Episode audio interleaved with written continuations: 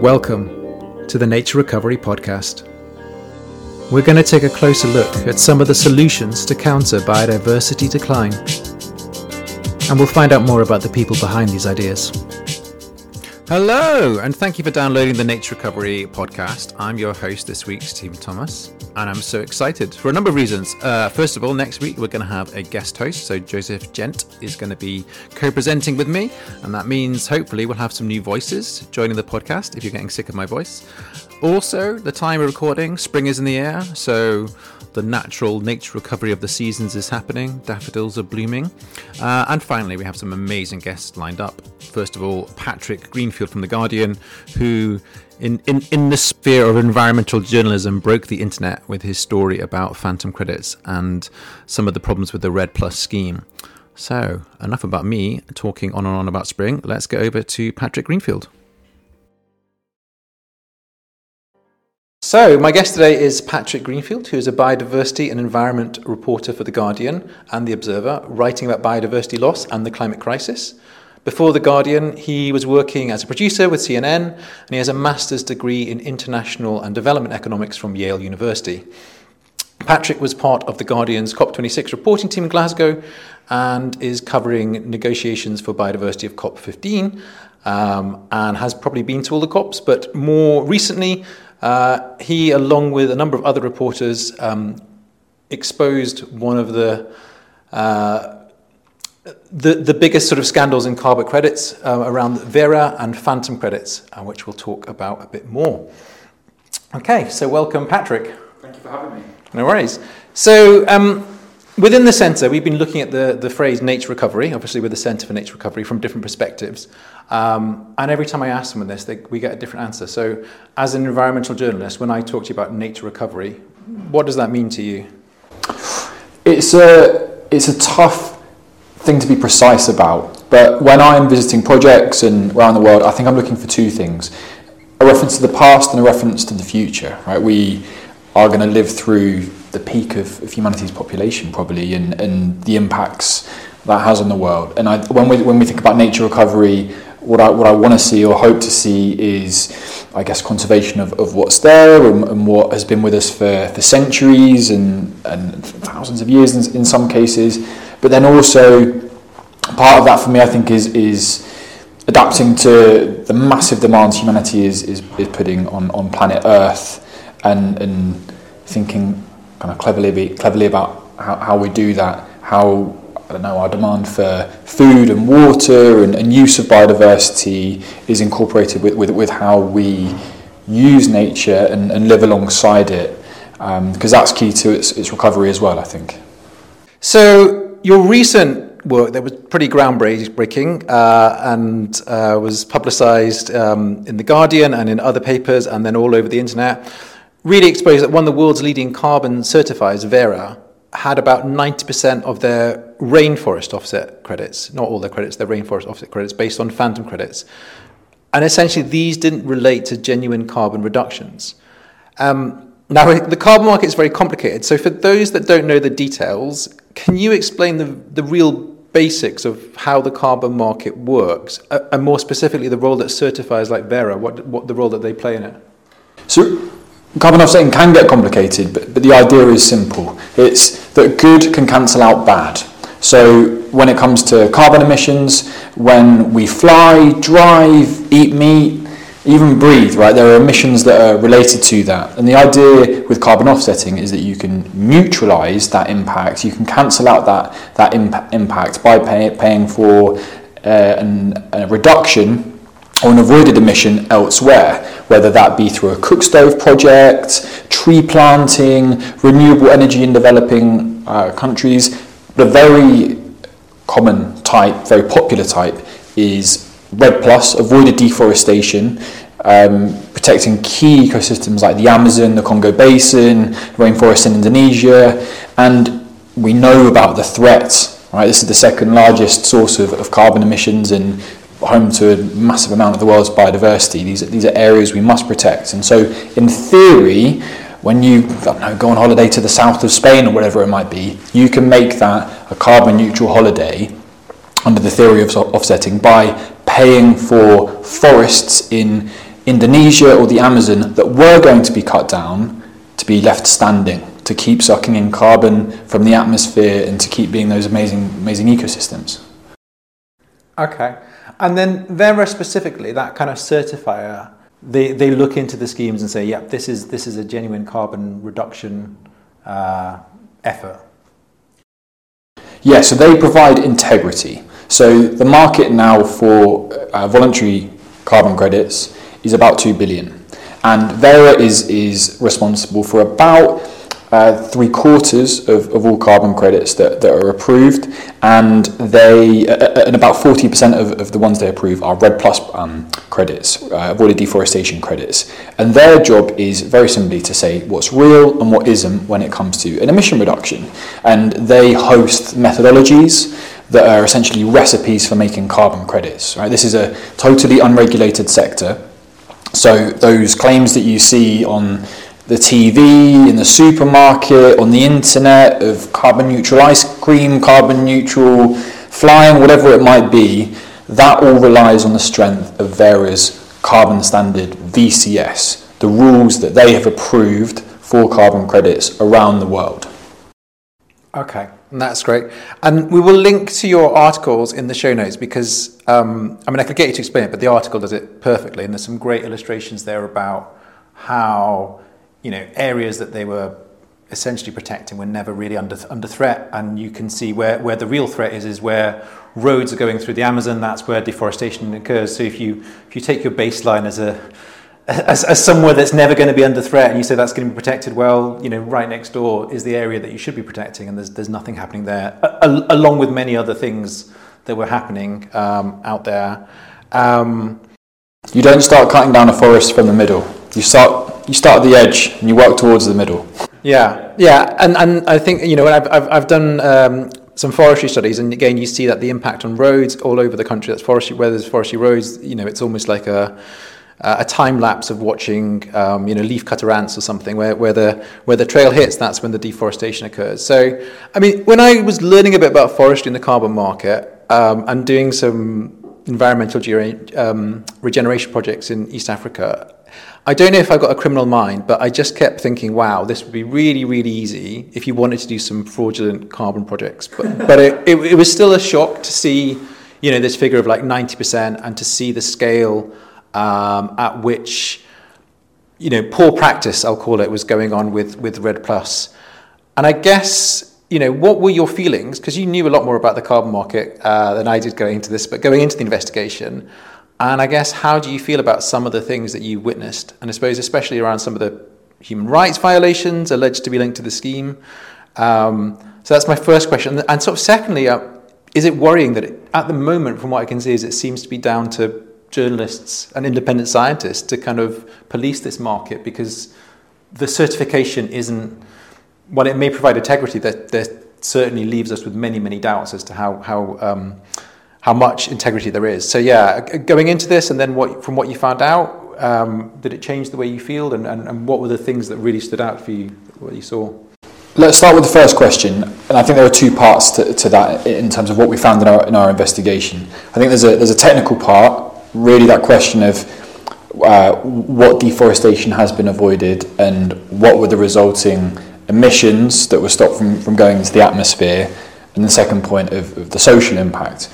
In terms of um, the, the integrity of the carbon credits, I wasn't really surprised by that because looking at the methodologies, um, I, know, I know a little bit about how you, you kind of measure impacts. We do it all the time in, in other fields you can get a good estimate of, I don't know, how many lives have been saved by the vaccine or um, what was the impact of, a, of German reunification or we, we do these calculations all the time uh, right, using these statistical methods. And, and that is, rightly or wrongly, kind of where, where humanity is kind of got, got to on, on, on what, what impact actually is. And these methodologies weren't following those standards, so I, I, I kind of always thought, yeah, that there are going to be big problems there. Um, the social side to this really surprised me. So in these studies, there were the, the, we, the, the, reason why we got to kind of 90% is that there are lots of big schemes that aren't having any impact at all, unfortunately. But there were some, um, they did they did have a, a small impact. Sometimes actually, kind of one or two had had a big impact. Uh, and we try to visit those to see what that looked like. What what is it about these areas, these projects that was having a, a positive carbon effect for, for all of us? And I went to a, a project in northern Peru, in San Martin province, which was co-run by Conservation International and the Peruvian National Park Service. H- highly reputable organisation, one of the biggest conservation NGOs in the world. And what I was really surprised to find was that this project had created enormous problems for local people. Some that I spoke with who, who lived inside were, were broadly supportive of, of the impact of, of the scheme. Others were, not. Some people inside the project uh, were having their homes cleared, felt like they were being being forced from, from where they where, where they lived because of, of the carbon in the trees. And something I've, I've learned in, in this job and is very obvious in, in the science it, really this is a this is a human problem. It's people cut down trees, and you've got to deal with, with those social issues if you want to do anything on, on deforestation. These are these are often economic choices about I know people who are just trying to get by. These were these were subsistence farmers that I, I was speaking with, and so I think there you've got an example of credits that do have some carbon integrity but if you're a major corporation or I know you want to go on holiday and you want to have a carbon neutral flight, do you really want to be paying for people to be encouraged to leave certain areas or have, have these have your money linked to, to negative effects? I'm not, I'm not saying that there's kind of intention on, on anybody really involved there, I mean, apart, apart from a few people obviously, but it's really it's really complicated, and it, it, left me feeling very uncertain about about the whole system. Um, right, I, I, I, I, appreciate that's quite, quite an unclear answer, really, but I, I think this is an unclear situation about about what we do next. Yeah, no, and I, I mean. It, it's, it's changed the way I, you know, for, for so long the, the removal of carbon for me has sort of been quite a technical challenge. And so, yeah, you just do kind of, but more and more with the people I talk to, and what I learn here is like, well, you know, if you do that by who owns that forest that is sucking up all the carbon, and what does that, uh, you know, carbon is a Western, you know, the, the excess carbon is a Western problem, and now we're solving it by saying to some indigenous people or some locals, you can't have access to this forest anymore because we need that to protect the world from the damage that we've done. And there's huge ethical implications there and social justice issues that I think um, are complex and there aren't easy answers. Um, I guess on the last part, I mean, m- maybe there are other governing bodies, but um, from what I see, you know, who polices organisations like Verra, and again, there's no, um, I'm not trying to suggest that there, you know, in, intentionally there's a corruption there or anything like that. That you know that, but there was clearly a, a, some flaws in their calculation, and to me, there doesn't to be another organisation checking their homework. It's down to journalists and and independent researchers. Is, is that a fair comment from what you know of the carbon market and sort of how it works? Or, or is it that kind of neoliberal, the market should regulate itself, right? Is that that's the, the, the idea behind it? I think that's what many people in the carbon market would say. And it's worth noting as well that Verra, or noting that Verra totally dispute the findings of our investigation, don't think the studies we looked at um, have that much they can they can learn from. They don't think it's the right way to to really measure um, the impact of, of, the, of their projects. Um, I think speaking very broadly about about the carbon offsetting industry, and that includes I would include academics as well who who work. Um, and, and know, might help carbon organisations with, with reports, that there are big conflicts of interest everywhere, right?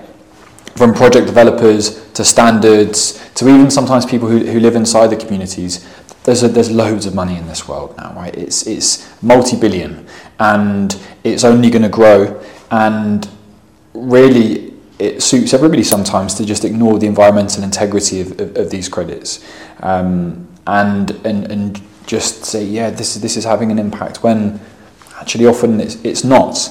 And if this is going to play a role in our climate policy, biodiversity policy, it's got to have environmental integrity. Otherwise, it's nothing, and actually, crucially, makes climate change, biodiversity loss, whatever, worse. Something that's really struck me in terms of the reaction to our investigation is people really believe sometimes that that product is carbon neutral. They really believe the adv- sincerely believe believe that ad- that advertising. We're surprised.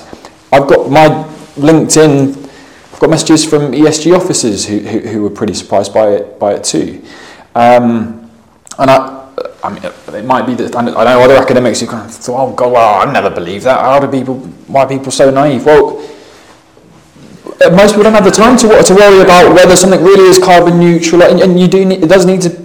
You're looking at someone that buys his shoes because they plant a tree in the Amazon. It's like they're not actually going out there and planting a tree, are they? Like, and, and the more and more you kind of dig, you find okay, there's money. There's a money in exchange for services, but um, we all. Um, it's a, there's a whole new area of marketing that I think for people that are, are trying to do the right thing is is very powerful. Um, and I'm not saying these companies are, are, sort of disingenuous, but yeah, there is a where does that money actually go and what does it do? And um, some schemes, you know, I've some schemes I've seen my own eyes are like really, really great. Other ones are maybe not so flawed, um, not not so not so great. Sorry. Um, just getting back to the money, so of kind of. Um, and, and this, I'm going to ask for your personal opinion here, not for the Guardian or, or, or that. But you know, you talked about the money. I think I saw a recent uh, calculation as the carb, global carbon market was worth over 900 billion. And I know recently that we are on the tip of the iceberg. That like a lot of the there's a lot of carbon projects that are underway, but they haven't started claiming the carbon yet because you need the trees to grow. So there, are, you know, there are lots and lots of people investing in this. So there's going to be a staggering amount of money coming through in the carbon market. Um, and whenever you've got carbon offsetting, and whenever you've got a market, there's always a financial incentive, right, to show that you've you've maximised the reduction of carbon or the sequestration.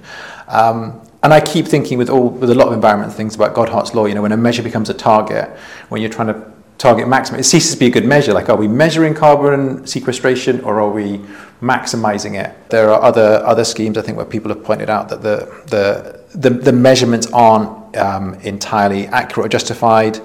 Does that make the whole market unstable as a mechanism and keep, until it sort of ceases to, to do what it set out originally, but a few people will get rich along the way? Um, and actually, it's you know we should should abandon it. And another view, I guess, is like well, you can you can do both, and, and, maybe there is a better way. I mean, I'm a fan of more of like a carbon tax or a pollution tax, but that doesn't exist, whereas a carbon market does exist. So, you know, other views are saying, look, the carbon market is still quite new. I mean, new. I think it's well over 20 years now, 50, but certainly, you know, it's it's still new in compared to, you know, um, exchange markets and so on.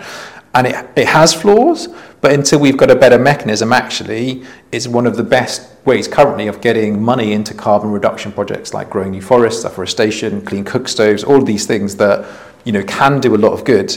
And as long as journalists like yourself and, and other people are looking into it, then in theory it will begin to regulate over time. And we don't want to scrap these fantastic schemes. So there's the it's totally broken argument and it's going to do harm because we're wasting time by, by putting money into things that are of little environmental use. And then there's the reform argument, which is like, it's good, um, but it needs to get a lot better over time.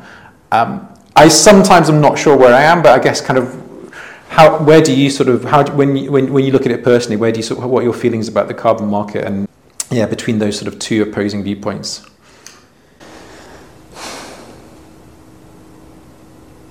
I, I think my response to that is, and I can only really talk about nature, but it's clear to me that conservation is becoming an industry. There are more and more for-profit conservation companies out there now, and, and there will be more in one, two, three, four, five years' time. And I think to answer your question, it comes down to what we what we really want from this. Offsetting is about causality. If we're thinking about that neutralization effect, carbon in, carbon out, carbon avoided. And if that's what we want to measure, then it doesn't matter if you're trying really hard. It doesn't matter if your scheme has health benefits or uh, biodiversity benefits that can't be measured in carbon or, or anything else like that. It's the carbon, nothing else, uh, that, comes first. And that's, that's tough. That's, that's, the, that's a really tough system. And also, this system for avoided deforestation relies on threats. You need the threat, otherwise it doesn't work. Let's, let's take what's happened in, in Brazil with the change of, of president recently by having Bolsonaro in, in charge in Brazil and the massive destruction of the of the Amazon that, that we saw there, I'm sure many of those carbon offsetting schemes that were not really very effective before Bolsonaro overnight became pretty effective. And that again changed with Lula. And there are other governments around the world that have, or countries that have lots of carbon offsetting schemes who have the um, very high rates of, de- of, deforestation and governments don't really care about it or are even actively involved in, in the deforestation. And is that, is that what we want? Is that, is that what we want for a system? That we, that we have to have presidents and, and leaders like that for, for it to work? Or can we do better? I'm sure that in some cases, carbon offsetting will be the right thing to do to, to, to mitigate that threat, right? Where you've got someone who has to choose between chocolate, well, coca, uh, sorry, cacao or pineapple farming or banana plantations, whatever it might be, and, and leaving the forest standing, and we can make sure actually there's there's more money in keeping the forest standing. Sure, but that system only rewards places where there's a big deforestation threat and misses out countries like Gabon, Costa Rica, there are many others, Guyana, that have not destroyed their forests and have massive carbon sinks, or in some cases reverse that deforestation and not going to get financially compensated for it. So, so really, we need to make sure the offsetting system has integrity, but we probably also need something else that's much bigger. I think a financial mechanism that pays countries to keep their trees standing, generous in a, in a generous way for both carbon and biodiversity, is something we need to think harder about. And when we think about the, the buyer side of this as well, and by that I mean what companies do and what companies claim with with these credits, we need, we need to be, I think, a, a bit more um, a bit more careful there too. I, I don't know if you can make your holiday carbon neutral really with, with these kind of kinds of credits. Um, I, I personally would love to be able to do it, right? This idea that I mean, uh, I'm going to start my lecture with, with something like this, right? Many, many of us are environmentalists who, who fly and drive and eat meat and, and know we're part of the problem and, and don't want to be and want to do something about it and want to cancel that out. And it would be amazing if you could pay money for that to just go away. But really, we know deep down, many of us, that life's not like that. Yeah, there's some there's some hard truths. There's you know old growth forests that are 200 years old. If you cut them down, a million cook stoves isn't gonna like it doesn't.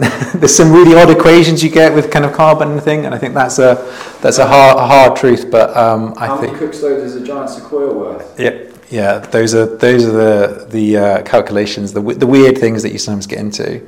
Um, so, in, I mean, in terms of that and age recovery, and I think I'm interested just because of your your view, I mean, you probably see uh, some of the tougher sides of, of what's going on in, in nature. But are you, would you consider yourself an optimist, uh, a pessimist, or a pragmatist, or something else when it comes to humanity's relationship with nature and, and, our, and our prospects for the future? I'm, I think I'm a realist about it. I'm not. I'm not optimistic or pessimistic. I think it's very clear that in my lifetime and hopefully my children's lifetime. Well, I'm saying I hope, I hope I have children. I, we'll, we'll see some. I'll, I and, and they will see some pretty scary things.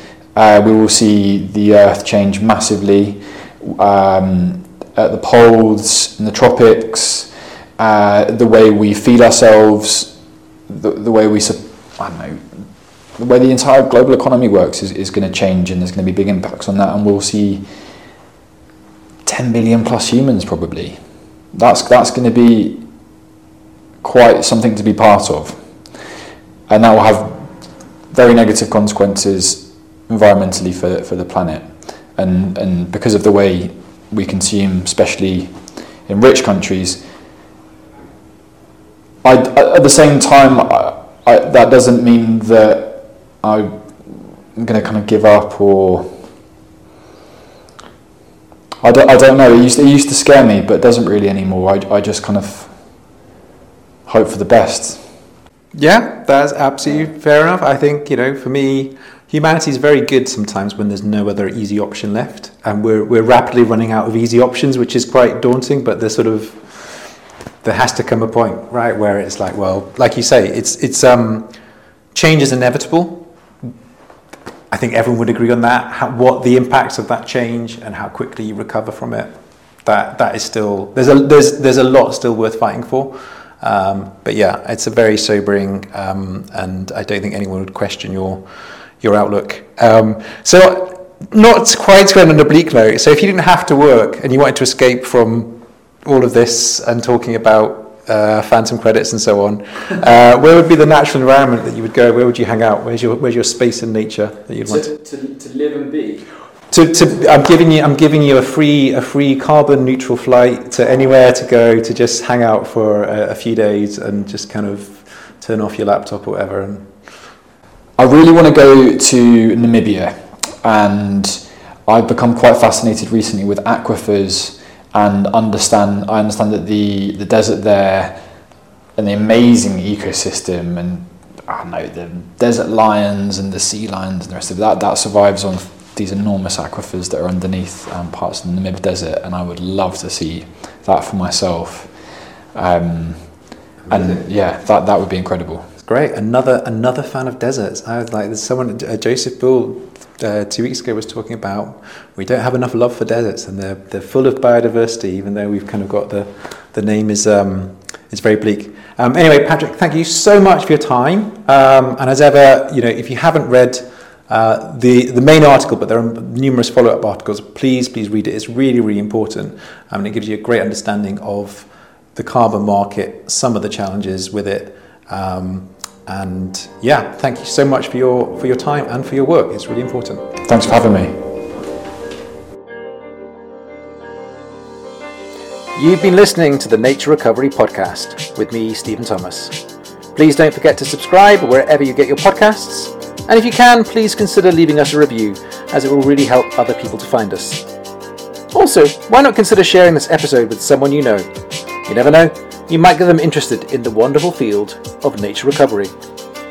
If you want to find out more about the activities of the Leverhulme Centre for Nature Recovery, you can find us on Twitter at Nature Recovery, or you can visit our website for more information. That's www.naturerecovery.ox.ac.uk. Thanks so much for listening.